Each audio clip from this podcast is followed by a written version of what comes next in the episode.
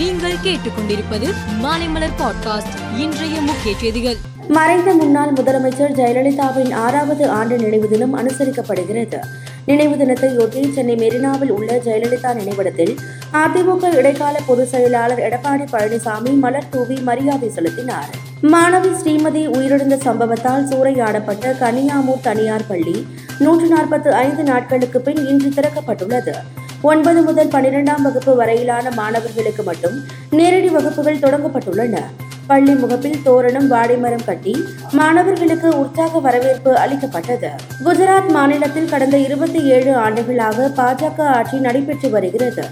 இதற்கிடையே குஜராத்தில் மொத்தம் உள்ள 182 தொகுதிகளில் முதற்கட்டமாக 89 தொகுதிகளுக்கு கடந்த 1ஆம் தேதி வாக்குப்பதிவு நடந்தது.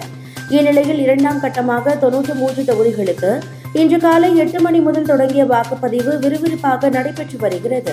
G20 அமைப்பின் தலைமை பொறுப்பை ஏற்று இந்தியாவிற்கு வாழ்த்து தெரிவித்த உலக தலைவர்களுக்கு பிரதமர் மோடி நன்றி தெரிவித்தார்.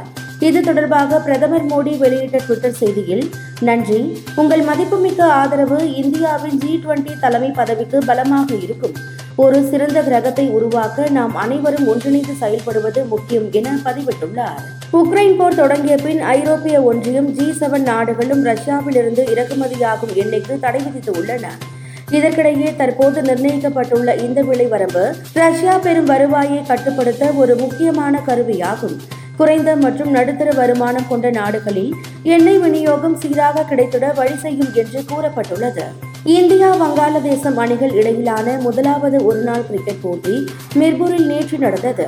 இதில் இந்தியாவை வீழ்த்தி வங்காளதேச அணி த்ரில் வெற்றி பெற்றது.